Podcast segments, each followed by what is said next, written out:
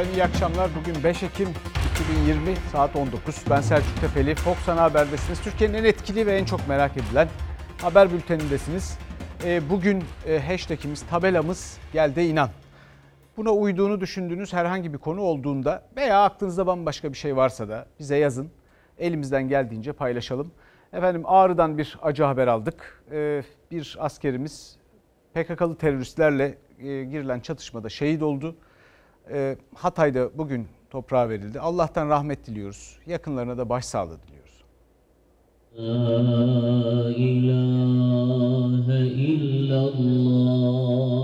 Şehit ateşi Hatay'a düştü. Ağrı'da teröristlerle çıkan çatışmada jandarma uzman çavuş Hüseyin Yırtıcı şehit oldu. Lütfen helal ediniz. Allah hepinizden razı olsun. Doğu Beyazıt ilçe kırsalında yürütülen Yıldırım 3 operasyonunda 3 terörist etkisiz hale getirildi. Teröristlerle çıkan çatışmadaysa 3 asker yaralandı. Yaralı askerler helikopterle bölgeden alınarak hemen Ağrı Doğu Bayazıt Devlet Hastanesi'ne kaldırıldı. Ancak uzman çavuş Hüseyin Yırtıcı tüm çabalara karşın kurtarılamayarak şehit düştü. 24 yaşındaki Hataylı şehit 6 ay önce evlenmişti. Ağrı'daki askeri törenin ardından cenazesi baba ocağı Erzin'e gönderildi. Şehidin naaşı köyünde gözyaşları içinde karşılandı. 6 ay önce evlendiği bir aylık hamile eşi Hazal Yırtıcı tabuta sarılıp öptü. Üzerinde eşinin kamuflajı vardı. Cennetinde. Askeri törenin ardından şehit asker Mahmut Bey mahallesindeki Mülümün mezarlığında toprağa verildi. Evet Ermenistan e, savaş suçu işlemeye devam ediyor. Azerbaycan ilerliyor şimdi burada haritada da görüyorsunuz. Bu şurada gördüğünüz mor e, ve sarı bölgeler. Sarı bölgeler çatışmaların olduğu bölgeler mor bölgelerse aşağıda da var. Üstüne biraz yazı geliyor ama epeyce alan e, Ermenistan işgalinden Azerbaycan ordusu tarafından kurtarıldı. E, ama bu arada sivillere saldırılar düzenliyor. Uzaktan füzelerle e, şehirlere orada e, kimin yaşadığına bakmadan Ermenistan ki dünya basınına da konu oldu. E, insanlık suçu ve savaş suçu işlemeye devam ediyor. Bu arada Aliyev e, bir çağrı yaptı. Yani o çağrıda ateşke, ateşkes şartlarını önüne, önüne koydu e, Ermenistan'ın. Ama o ateşkes şartları e, bildiğiniz teslim ol çağrısı gibiydi.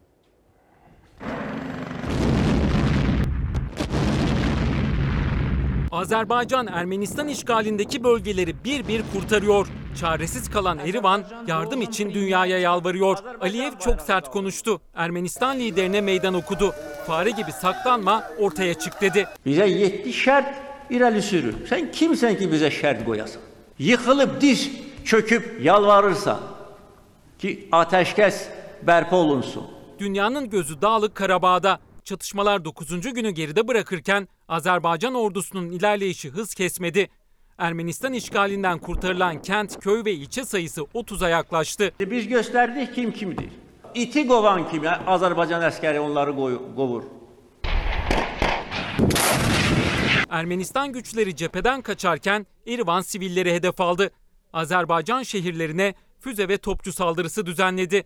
Füzeler başkent Bakü yakınlarına kadar ulaştı. Ermenistan sivilleri hedef alarak tabii bu şekilde savaş suçu işliyor. Bunun da herkes tarafından bilinmesi ve görülmesi lazım. İşgal altındaki toprakları ardı ardına kurtaran Azerbaycan'da Cumhurbaşkanı Aliyev ulusa seslendi. Ateşkes şartlarını açıkladı. Ermenistan'ın işgal ettiği topraklardan çıkmasını ve bunun için çekilme takvimi açıklamasını istedi. Başbakan Paşinyan'ın Azerbaycan halkından özür dilemesini talep etti. Türkiye barış sürecinde olmalı dedi. 27 sentyabr hadisələrindən əvvəl demişdim Ermənistana, gəl təkbətək vuruşaq. Baxaq kim kimdir. İndi nə oldu? Sıçan kimi gizlənib. Çıxsın ortalığa. Azerbaycan karşısında ağır kayıplar veren ve yüzlerce asker kaybeden Ermenistan'da Başbakan Paşinyan seferberlik ilan etti. Paşinyan bir yandan da destek arayışında. Aliyev, Ermeni liderin telefonla aramadığı lider kalmadığını söyledi. Еще раз хотела продолжить то, о чем Rus сказали. devlet kanalı ise çok konuşulan bir görüntü yayınladı. Putin yetkililerle toplantı halindeyken telefonu çaldı. Rus lider memnuniyetsiz bir ifadeyle telefonu açtı. Я вам перезвоню. Я занят сейчас. Rus medyası Putin'in başından savarcasına konuşup yüzüne telefon kapattığı kişinin Ermenistan Başbakanı Paşinyan olduğunu öne sürdü. Haberde Paşinyan dışında birçok liderin Putin'i aradığı belirtildi. Örnek olarak Ermenistan'a arka çıkan Fransa Cumhurbaşkanı Macron gösterildi. Evet, bakalım bugün bu haberler nasıl bitecek? Öyle haberler var ki e, gerçekten ayakta durmakta zorlanacağız. Şimdi e, bilim kurulu ile ilgili e, bir haberimiz var. Bilim kurulu üyesi hanımefendi diyor ki bilimsel değil. Niçin dediğini biliyor musunuz? Hasta ve vaka ayrımı için. Şimdi haberim de yok diyor bu arada. Bilim kurulundan kimsenin e, o tok- turkuaz tablodaki değişiklikten yani işte vaka sayısından hasta sayısına dönüşten haberi yok. Öyle anlaşılıyor. E, konuşan da yok bu arada. Herkesin işi çıkıyor bir şekilde. E, pek bu konuda açıklama da yapmıyorlar. Bakan, kıymetli Sağlık Bakanımız bir açıklama yaptı. Fakat o da yine havuz problemi gibiydi. Çözmek yine bize düştü. Onun anlattığı, açıkladığı rakamlara ve formüle göre e, bizim 100 bin testte 10 bin vakamız var. Öyle anlaşılıyor. Onların deyimiyle hasta. E, tabii çık içinden çıkabilirsen. Şimdi bakalım neymiş bilimsel olmayan. Semptomatik vaka hasta, asemptomatik vaka vaka. Türkiye'de kaç asemptomatik pozitif e, vaka var şu anda ve bunlar da tabloya eklenebilecekler mi? Verdiğimiz günlük hasta sayısı. Sizin bu hesaplamadan haberiniz var mıydı hocam? Nasıl? Hangi hesaplamada? Yani bu hesaplama hasta ve vaka sayısının farklı Hayır, hesaplandığından. hayır. Hiçbir şekilde benim hesap bu, bu hesaplamadan haberim yoktu. Bilim Kurulu'nun turkuaz tablodaki hesaplama yönteminden haberi yok. Kurulun bazı üyeleri sessiz kalmayı tercih ederken birçok ismin verilerin açıklanma şeklinden bir haber olduğu ortaya çıktı. Zaten bilimsel olarak da vaka ve hasta aynı uzmanlar için. Kuruldan eleştiri sesleri yükseldi. Bilim Kurulu üyesi bilimsel değil dedi. Bilim kurulu olarak bu konu gündeme alındı mı? Öncelikle e, benim katıldığım bilim kurulu toplantılarında böyle bir karar alınmadı. Zaten hani benim katılmadıklarımda da böyle bir hani karar alınabileceğini düşünmüyorum. Çünkü hani bunu bir e, bilim kurulu bir karar alırken bilimsel olarak gerekçelendirmesi gerekir. E, bunu bilimsel olarak gerekçelendirebilmek pek mümkün değil. Ama tabloda öyle değil manzara. Daha önce Sağlık Bakanı itiraf etmişti. Günlük verilen sayının vaka değil, yüksek belirti gösteren ve hastanede tedavi gören hasta sayısı olduğunu. Ama ısrarla rakam vermemişti. Bu kez yine rakam vermedi. İpucu niteliğinde bir itiraf daha gelmiş oldu bakandan. Nisan ayında testlerden pozitif çıkma oranı %20 idi. Yani 5 kişiye test yapılmışsa biri pozitif çıkıyordu. Bu oran şimdi %10'a düştü. Habertürk gazetesi yazarı Muharrem Sarıkaya'ya konuşan Fahrettin Koca'nın bu oranından yola çıkılacak olursa 4 Ekim günü için test sayısını 104.402 olarak açıkladı. Yeni hasta sayısını da 1429. Pozitiflik oranı Türkiye genelinde %10'a düştüğüne göre aslında yeni vaka sayısı 10 binin üzerinde. Test sonucu pozitif çıkanların her biri bir vakadır. Her vaka hasta değildir. Dünya Sağlık Örgütü'nün önerisi açık. Yani e, PCR testiyle pozitif olarak belirlenmiş e, tüm hastalar e, doğrulanmış vaka olarak kabul ediliyor ve bildiriliyor. Yani bunun bu şekilde yapılması gerekiyor. Neden yapıldığını bilmiyorum ama bundan sonra e, şeffaf olarak paylaşılmasının hepimiz açısından çok daha yararlı olacağına inanıyorum. Bugüne kadar çok bilinmeyenli bir denklemdi turkuaz tablo ama bakanın açıklamalarına göre Türkiye'de toplam pozitif vaka sayısı 1,5 milyonu aşmış olabilir. Bunu bilim kurulu üyeleri bile bilmiyor. Mesela Fransa e, haftalardan beri böyle rakamlar yaşıyor. Yani bu e, ikinci pik dediğimiz şey e, yaşanıyor şu an Avrupa'nın birçok e, ülkesinde, İspanya'da yaşanıyor. Klinik Derneği'nde sekreteriyim. Dolayısıyla üyelerimizle de görüştüğümüz zaman, yazında görüştüğümüz zaman hani vaka sayılarının çok olduğunu duyuyorduk. Ama tabii ki kesin bir rakam e, sadece Sağlık Bakanlığı'nın elinde var. Efendim e, Milli Eğitim Bakanlığı 2, 8 ve 12. sınıflar için açılmaları için yüz yüze eğitimin başlayabilmesi için Cumhurbaşkanı'na detaylı bir sunum yaptı. E, şimdi açılması güzel bir şey. Açılmasını hepimiz bekliyoruz. Ama bu arada kafayı biraz toparlamak lazım bu eğitim konusunda. Eğitim çok önemli. Çok önemli. Sandığımızdan da daha önemli. Fakat hem okulların yüz yüze eğitime açılmasını hem de güvenli bir biçimde açılmasını, planlı bir biçimde kontrol altında açılmasını istemekte hakkımız. E, ama pek kontrol altındaymış gibi görünmüyor durum. Çünkü e, temaslıların okula maskeyle gitmesine izin var. Bu son tabloya göre. Onların pozitif olup olmadığı, hasta mı vaka mı olup olmadığı yani bilinmeksizin bir miktar herkese kendi tedbirini alma işi kendine bırakılmış gibi duruyor. Bir sınıfta öğrencilerden herhangi birine COVID-19 pozitif tanısı konulması durumunda kuralına uygun maske takmak koşuluyla okula devam eder. Şimdi bu cümlede pozitif olan öğrenci okula devam edecek mi etmeyecek mi? Bu rehber bence tartışmaya çok açık. Çalışma rehberi kaygılarımızı daha da arttırmakta, en temel sorularımıza ise yanıt üretmemektedir. Eğitimciler için soru işaretleriyle dolu, bilim insanları içinse tartışmaya açık bir rehber yayınladı Sağlık Bakanlığı. Tam da anaokulu ve birinci sınıflardan sonra meslek liselerinin de uygulamalı derslerde yüz yüze eğitime geçtiği hafta. Kabine toplantısında da masada ikinci, sekizinci sınıflar ve 12. sınıflar için okulların açılması var. Veliler rahatlatıcı bir açıklama beklerken Sağlık Bakanlığı eş zamanlı birden fazla pozitif vaka olursa 14 gün karantina uygulanır dedi ama hemen onun altında pozitif vakalarla temaslı öğrenciler ve öğretmenler okula devam edebilirler ifadeleri kafaları karıştırdı. Pozitif tanısı konulan kişilerle temaslı öğretmenlerin, öğrencilerin yüz yüze eğitime devam etmesi durumunda salgın yayılımı nasıl önlenecektir? Yeni güncelleme ile temasların tam olarak takibinden vazgeçildiği anlaşılıyor. Sağlık Bakanlığı salgın yönetimi ve çalışma rehberinde 4 gün önce değişiklik yaptı. Okullarda öğretmen ya da öğrencilerde koronavirüs çıkması durumunda neler yapılacağını yayınladı. Ama ne eğitimciler, ne veliler, ne de işin uzmanı doktorlar net bir şey anlamadı. Maddelerde Covid pozitif çıkan öğrenci ya da öğretmen ne yapacak hiç belirtilmemiş. Öğrencinin okula gelmesi gibi bir durumun olmadığını, burada sadece o bilginin hani tekrar geçmediğini düşünelim hep birlikte. Burada eksik bilgi olduğunu düşünüyorum. Herkesin kafasını karıştıran e, yoruma bağlı sonuçlar çıkmış gibi gözüküyor. Covid pozitif öğrenci ve öğretmenlerle temaslı olanlarsa yüz yüze eğitime devam edebilecekler. Bakanlığın tek şartı maskenin düzgün kullanımı. Sağlık Bakanlığı'nın rehberine göre bir sınıfta bir öğrenci Covid pozitif çıkarsa sınıftaki diğer arkadaşları neye göre ne şekilde yakın temas ya da temaslı sayılacak rehberde belirtilmemiş. Zaten yakın temaslı sayılsalar bile o öğrenciler maskelerini takarak okula gelmeye devam edebilecekler. Bana iki gündür velilerden onlarca mesaj geldi. Genel eğilim velilerin endişesi kendi çocuklarının hastalanma ihtimali üzerinden. İkincisi de aynı evde yaşadıkları büyükleri açısından risk oluşturma ihtimali üzerinden. Öğretmenin Covid pozitif çıktığı durumdaysa o sınıftaki bütün öğrenciler ve okuldaki tüm öğretmenler temaslı hatta duruma göre yakın temaslı sayılacaklar. Ama öğrenciler ve öğretmenler yine maskelerini takarak okula gitmeye devam edecekler. Okul servislerinde de bir öğrenci koronavirüs olursa servis şoförüyle servis görevlisi maske takarak işine devam edebilecek. Servisteki öğrenciler de yine okula devam edebilecekler. Son açıklanan rehberde bilim insanlarının uyarılarına ve bilimsel mantığa aykırıdır. Halk sağlığı uzmanı Kayhan Pala'ya göre rehberdeki maddeler uygulanırsa salgın daha da hızlı yayılabilir. Dünyada okulların açılmasına rağmen vaka sayısı artmayan ülkelerde bölgenin vaka sayısından öğrencinin ailesinde kronik hasta olup olmamasına kadar farklı etkenler araştırılarak öğrenciler yüz yüze eğitime başlayabiliyor. Türkiye'de en önemli önlemin maske olmasına ise tepkili bilim insanları. Rehberin güncellenmesi ve açık, anlaşılır, yalın bir de bilimsel gerçeklerle örtüşen bir yaklaşımla karşımıza çıkması gerekir.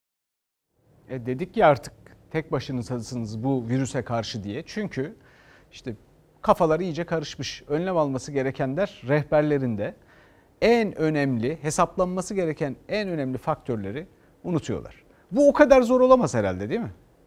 Yani bu hakikaten o kadar herhalde zor olamaz. Bunun yanında bir de sağlık çalışanları var. Sağlık çalışanları yoruldular, bezdiler, uğraşıyorlar. E, ama bu arada ne oluyor? Onlara bir ek ödeme sözü verildi.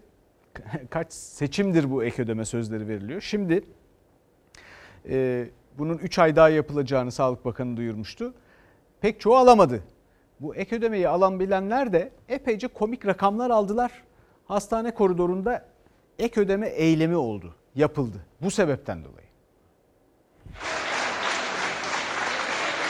Hastane koridorundaki bu eylemin sebebi ek ödemeler. Cumhurbaşkanı Erdoğan'ın Mayıs ayında açılışını yaptığı Başakşehir, Çam ve Sakura Şehir Hastanesi yüze yakın sağlık çalışanı alkışlı protestodaydı. Haziran ve Temmuz ayı ek ödemelerinin verilmesini, Ağustos, Eylül, Ekim aylarında verilen performans ücretlerinin de arttırılmasını istediler. Bakanlık açıklayalı epey bir süre geçmiş olmasına rağmen bugün ayın 5'i Ağustos ayındaki ek ödemelerimizi dahi almadık. Koronavirüsle mücadelede hayatını riske atan kimi sağlık çalışanına ek ödeme adı altında cüzi miktarda ücret ödendi. Manisa'daki bir ambulans şoförü aylık performans ücreti adı altında hesabına 7 lira 24 kuruş yatırıldığını görünce şaşkına döndü. Sağlık çalışanları ek ödemelerin adaletsiz olduğunu savundu. Hastane çalışanları tamamen bir ekip iştir. Doktorundan hizmetlisine gördük ki kimisine kepçeyle verilirken kimisine çay kaşığıyla bile verilmedi bu ek ödemeler. Meslek hayatımda 30. yılımı bitirdim.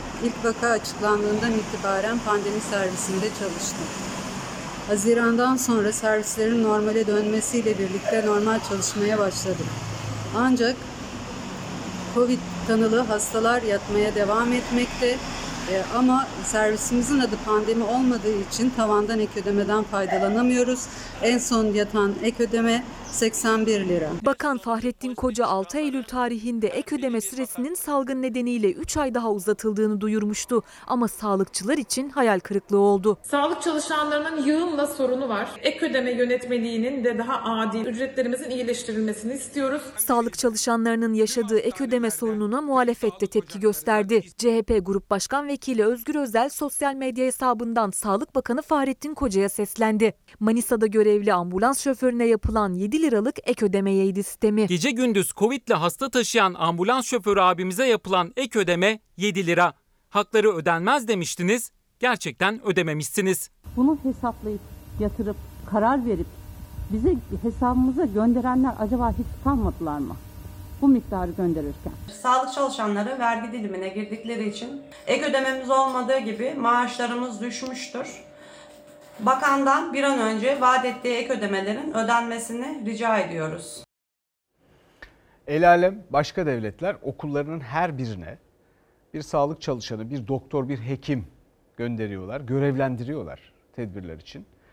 Ee, biz şu anda hastanelerde görev yapan sağlık çalışanlarımıza, efendim ambulans kullanan e, şoförlerimize, sağlık emekçilerine ki ne kadar şehit verdiler. İşte 7 lira filan gibi rakamlar veriyoruz.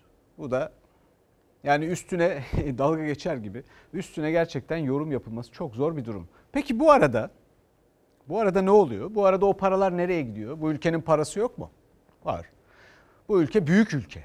Bu ülkenin ekonomisi büyük, nüfusu büyük, insanı büyük. Bu ülkenin parası yok mu? Var. Peki o paralar nereye gidiyor? Efendim bir Sayıştay e, raporu var. Bu Sayıştay raporunda o paraların nereye gittiği söyleniyor. Meğer şehir hastanelerinde ki Sayıştay onlara bir isim koymuş. Şirket hastanesi diye. Efendim müteahhit cuntasına gidiyormuş.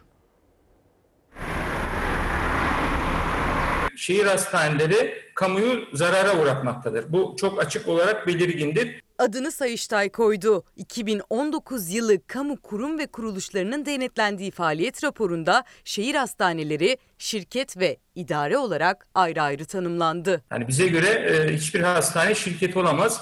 Ama sağlıkla dönüşüm projesinin esas dayanağı hastaların müşteri hastanelerinde ticari bir şirket olarak tanımlanmasına dayanıyor. Sayıştay'ın hazırladığı denetim raporunda Sağlık Bakanlığı'na ayrılan kısım 248 sayfadan oluşuyor ve bu 248 sayfanın neredeyse tamamı şehir hastanelerinde yaşanan sorunlarla ilgili. 2018 yılındaki sorunlar giderilmediği gibi bu yılki raporda da o sorunlar devam ediyor. Sayıştay'ın raporunda yer alan tespitlere göre bazı şehir hastaneleri için şirketler tarafından tamamlanması gereken alanların ve ekipmanların hazır olmadığı, buna rağmen bu bedellerin ödendiği yer aldı. Örneğin sadece Ankara Bilkent Şehir Hastanesi'nde bile geç tamamlanan 3 bölüm için devletin ödeme yaptığı ve doğrudan zarara uğratıldığı tespit edildi. Sanki hepsi tamamlanmış, bitmiş ve onun üzerinden ödenen bir e, para var ne yazık ki. Hepimizin işte kendi e, cebinden çıkan firmalara haksız şekilde ödenen miktarlar.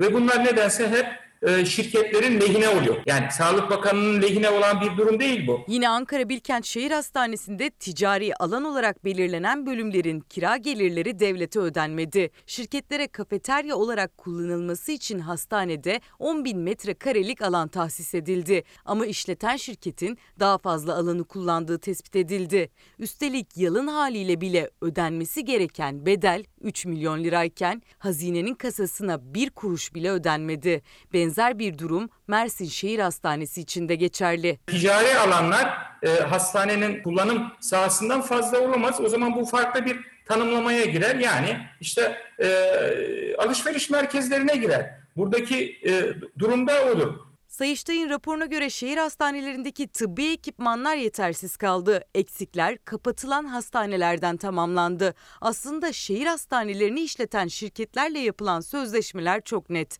Tıbbi ekipmanların temininden şirket sorumludur.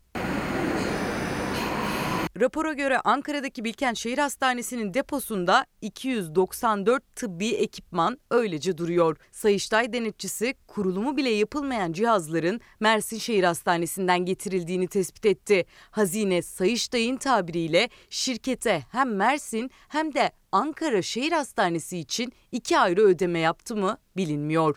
Çünkü Sağlık Bakanlığı bu soruya yanıt vermedi. O da raporda açıkça yazıyor. Firmanın ödemelerinden tam olarak nasıl aldığı, almadığı bunlar açıklanmıyor. Türk Tabipleri Birliği olarak kamu zararına e, oluştuğuna dair suç duyurusunda bulunacağız.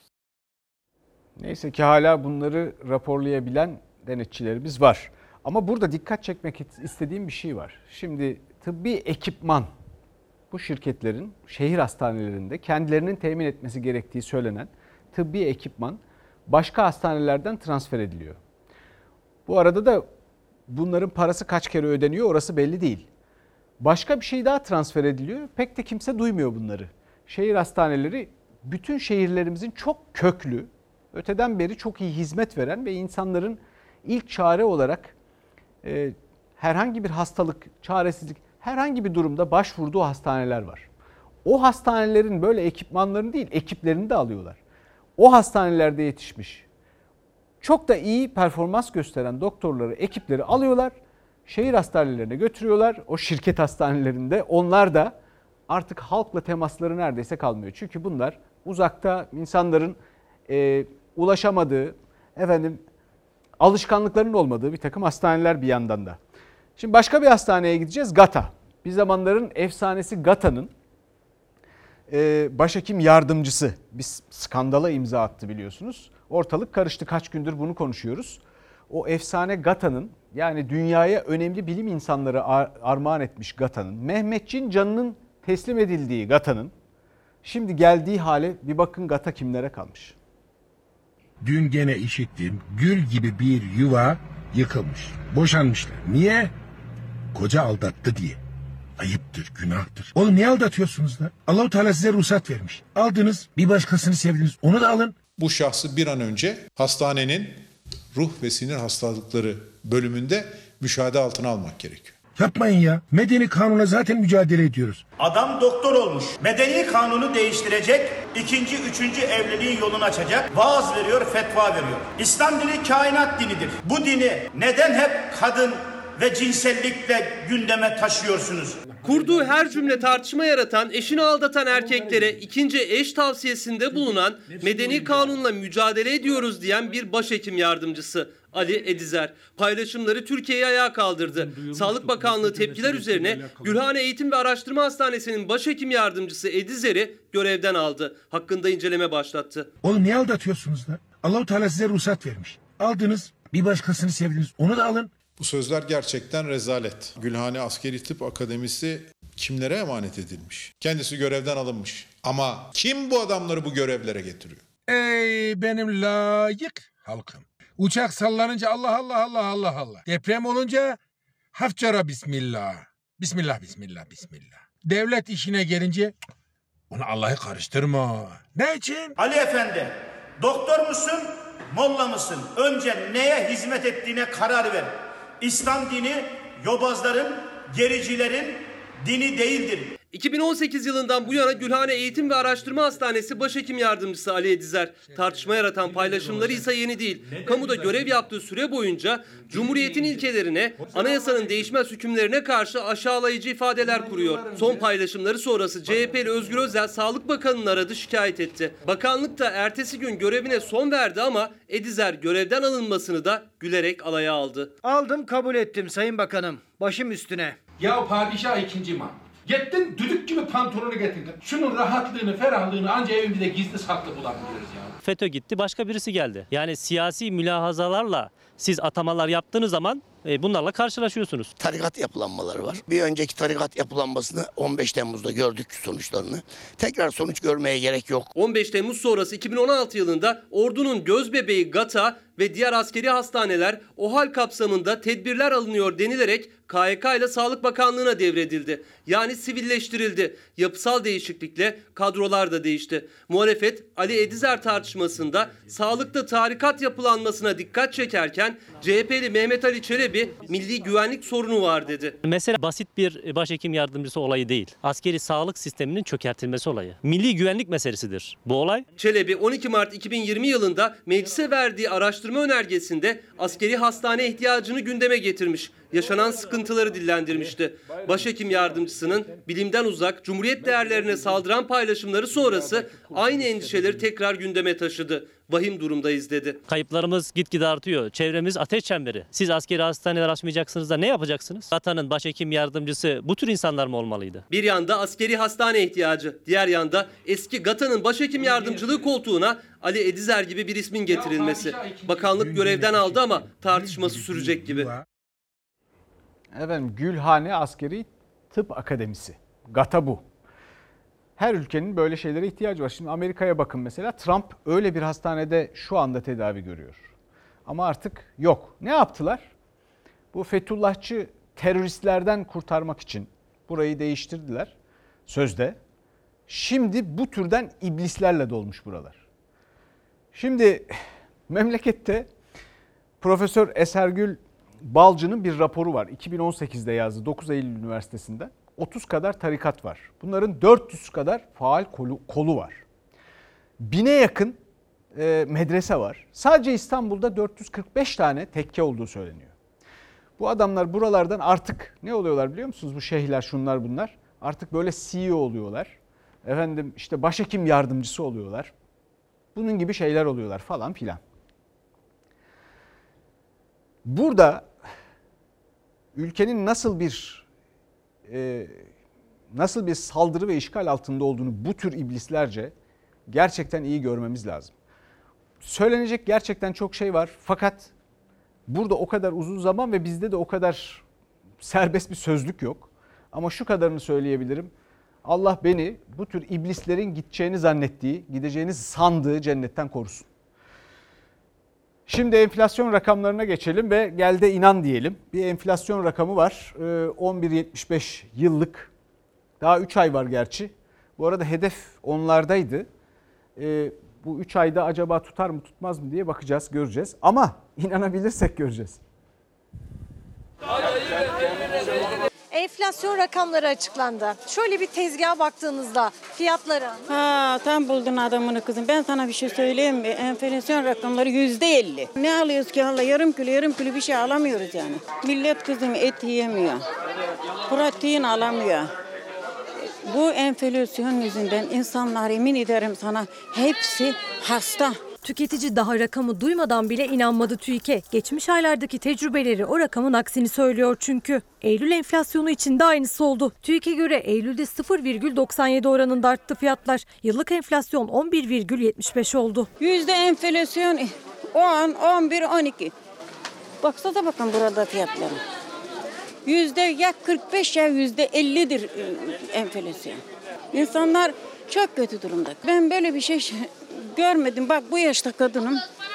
Ben daha böyle bir rezillik görmedim. TÜİK verilerine göre enflasyon Eylül ayında %0,97 arttı ancak tüketicinin enflasyonuna göre o rakam çok daha yüksek. Gıda ürünlerindeki yansımasına baktığımızda ise en yüksek fiyat artışıyla patlıcan zirvede. Geçen haftaya nazaran fiyatlarda biraz bir kısım bir yükselme var. 2 kilo olan da oluyor, 3 kilo olan da oluyor ama şu anda taneyle alan müşterilerimiz de oluyor. Mesela Geçen mesela dün için bir müşterimiz iki tane patlıcan aldı. En yüksek artış patlıcanda. Bugün patlıcan alacak mısınız?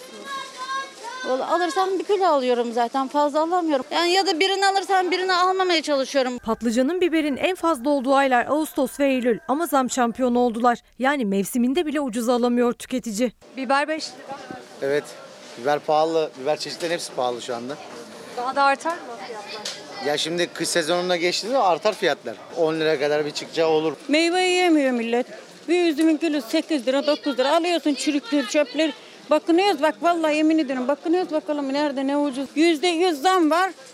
Enflasyon hep düşük. Nasıl oluyor bu iş? Meyvenin yanına varılmıyor. 8, 7, 10 yani öyle. Haftadan haftaya gıdım gıdım alıp işte eklemeler yapıyoruz. Tüketicinin sesi ortak aslında normalde aldığı gıdanın bir bölümünden vazgeçiyor artık. Valla çok pahalı. Yani yazın ortasında bir de pahalı yedik.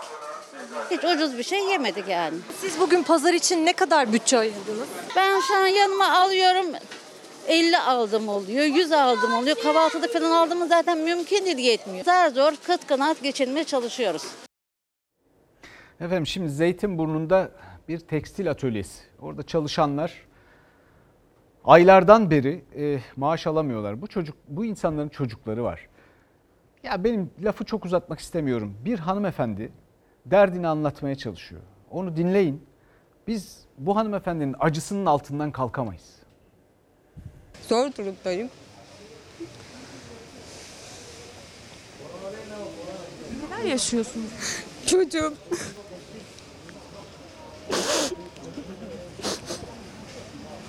Çocuğuma bakmak zorundayım. Benim çocuğum okula gidiyor. Benim bir tek maaşımda geçiniyorum yani ben burada. Şu anda çok zor durumdayım. Bakamıyorum. Çocuğum evde ekmek bekliyor. Aç elektriğimi ödeyemedim. Suyumu ödeyemedim. Doğalgazımı ödeyemedim. Çocuğum okula gidiyor masrafları var. Ayrıyeten eşim rahatsız, kalp damar hastası evde yatıyor. Hiçbir gelirimiz yok. Ona ilaç almak zorundayım. Alamıyorum. Yaşadığı geçim sıkıntısını gözyaşları içinde anlattı Gülşen Akgül. Bu tekstil atölyesinde çalışıp emeğinin karşılığını alamayan yüzlerce işçiden sadece biri o. Bir tek maaşımda geçiniyorum yani ben burada. Tazminatım var.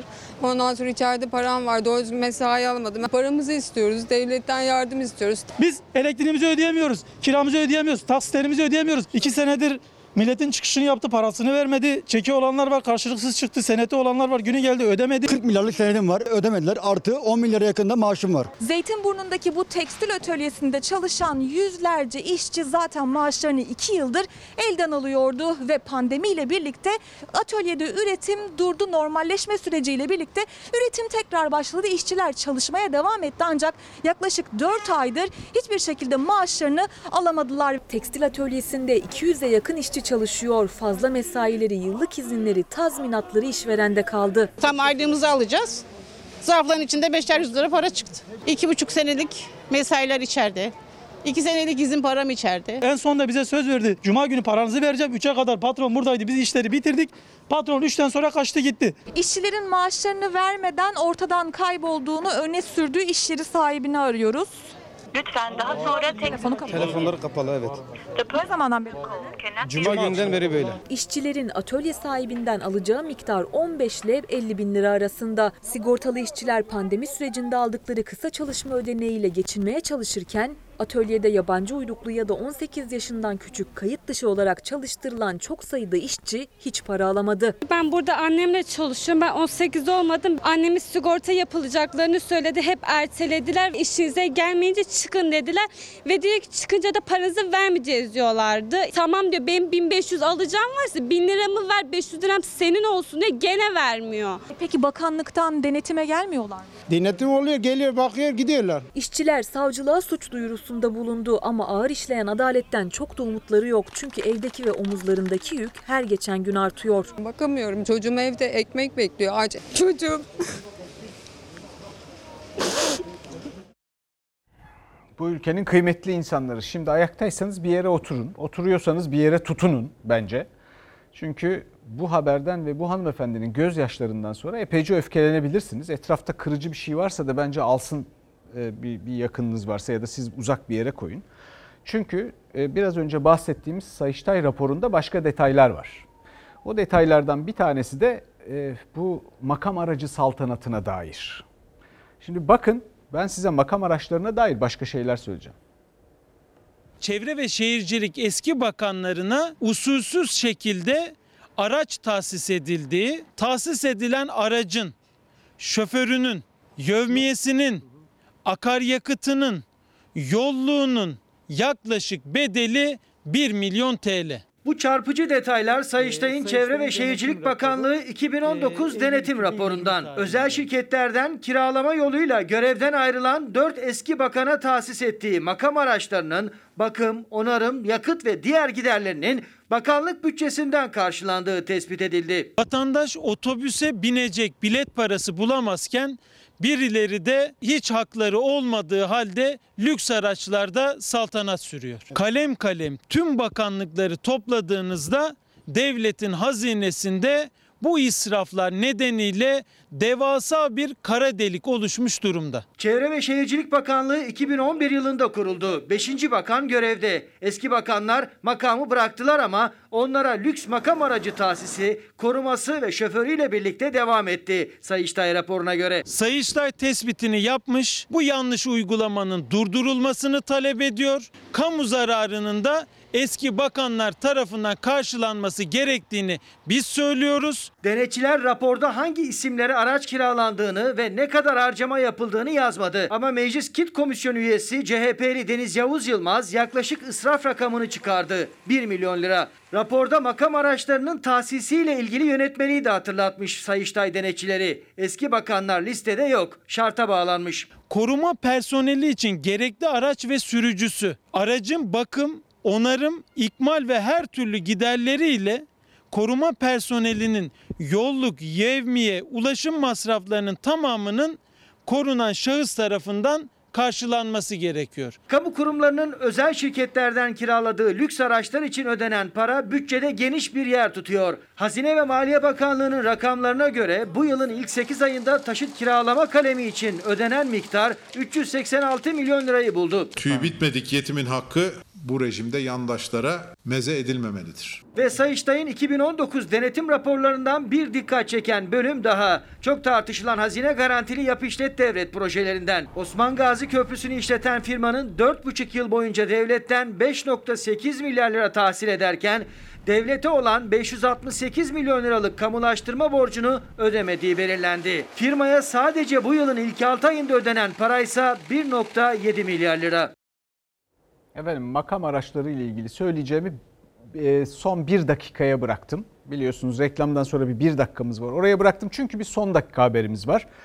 Haberimize göre 2, 3, 4, 8 ve 12. sınıflarda yüz yüze eğitime geçiliyor. Hayırlı uğurlu olsun. Sağlıcakla inşallah. Gerekli tedbirler için e, yani devlet ne kadarını yapacak göreceğiz. Biraz önce de e, paylaşmaya çalıştık. E, siz de ne olur çok dikkat edin maskeye ve mesafeye. Efendim şimdi İstanbul'da bir e, 68 yıllık bir semt bir mahalle kulübü, futbol kulübü. Çocuklar orada e, Ok Meydanı'nda ismi Fetih Spor. Çocuklar orada sporla uğraşıyorlar ve güzel şeyler yapıyorlar ama arazisi kıymetli. Çevre ve Şehircilik Bakanlığı burayla ilgili başka planları var anlaşılan. Bir dava sürüyor filan ama o davayı da kimse dinlememiş. Bu çocukları dışarı atmışlar. Tamam. Ağlama tamam.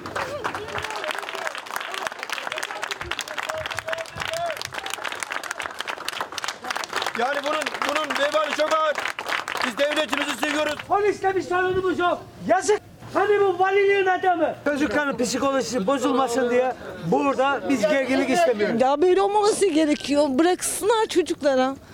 Yani ne istiyorlar ben anlamıyorum ki.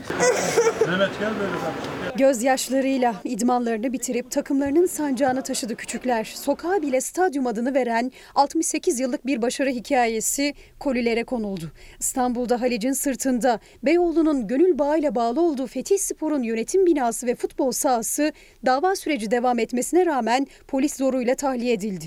Ne eldeki belgeler ne de hukuki süreç dinlendi. Bizi buradan çıkartacak bir mahkeme kararı yok. Ama 7 gün vaktimiz var. Onu kaymakamlıkla görüştünüz bakın mü şimdi siz? siz, onlar ben bilemem yani. Bu 7 güne uymak Türkiye'nin zorunda değil ki. Türkiye'nin haliyle ne ilgisi var? Buranın tahliye Başkanım. edilmesi demek size tekrar verilmeyecek demek değil. Kim almış yerini? Bunu da Sulu bilin. Kule'de Sulu Kule'yi tatil ettiler. Kanun çıktı ne oldu? Yani Mahkemeyi bak, o- kazandıktan sonra o işlere size hiç tekrar- Şimdi bak bu insanları Gerekirse sahanın içindeki o çocukları artık boşaltın. Burayı verdikten sonra da bir daha bizim buraya geliş, geri dönüşümüz mümkün değil. Mahallelinin sabahları yürüyüş yapabildiği, miniklerin ise futbolla tanıştığı spor kulübü. 68 yıldır ayakta olan Fetih Spor Kulübü. Üstelik sadece mahalleli ya da minikler değil, tanıdık ünlü siyasi isimlerin ayağına top değmişliği de var bu yeşil sahada. Burası bir futbol okulda değil sadece. Olası bir depremde toplanılacak tek alan. Cumhurbaşkanı burada top oynadı. Resmimiz var yukarıda sezon açılışlarımızın birka- birkaç tanesine geldi. Burada top oynadı. Arkadaşları hep burada. Kendisi ulaşamadık nedense. Ama e, söylenenlere göre haberi varmış. Beyoğlu Belediyesi Başkanı burada seçim vaatlerinde videoları var. İşte burada binalar var, kuruyor. İşte buraya fitness salonu yapıyor. Hayretler içerisinde biz izliyoruz bu süreci. Ellerinde tapu tahsis belgesi ve evrakla yürütme durdurma kararı aldırmıştı spor kulübü. Dava açmışlardı ancak yürütme durdurma kararı bozuldu. Süreç tamamlanmadan tahliye işlemleri için harekete geçti Beyoğlu Kaymakamlığı. Oysa kulüp bir kez daha itiraz etmişti. Dava gibi o itirazın sonucu da beklenmedi. Acele şey, gerek yok ya. Bu kadar beklemişiz. iki ay daha bekle. 15 gün daha bekle. Ne vicdani ne ahlaki. Hiçbir şey değil. Hiçbir kılıfa uymuyor yani. Kulaksız top sahası da bu şekilde alındı. Halkın hizmetine sunulacak dendi.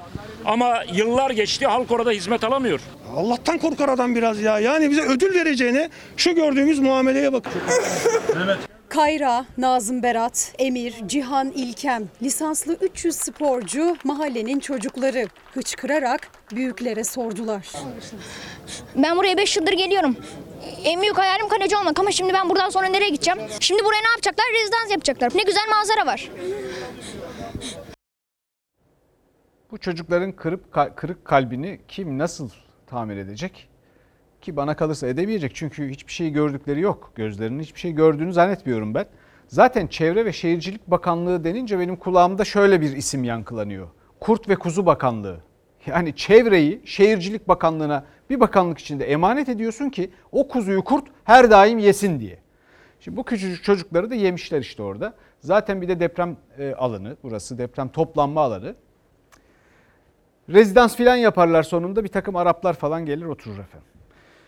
Şimdi e, Ankara'dan bir sen benim kim olduğumu biliyor musun haberi var. Bu olaydan sonra yaşananlar daha da üzücü. Milliyetçi Hareket Partisi'nin vekili çıkmış bu olayı fırsat bilip Ankara Büyükşehir Belediyesi Başkanı'na ağzına geleni söylüyor.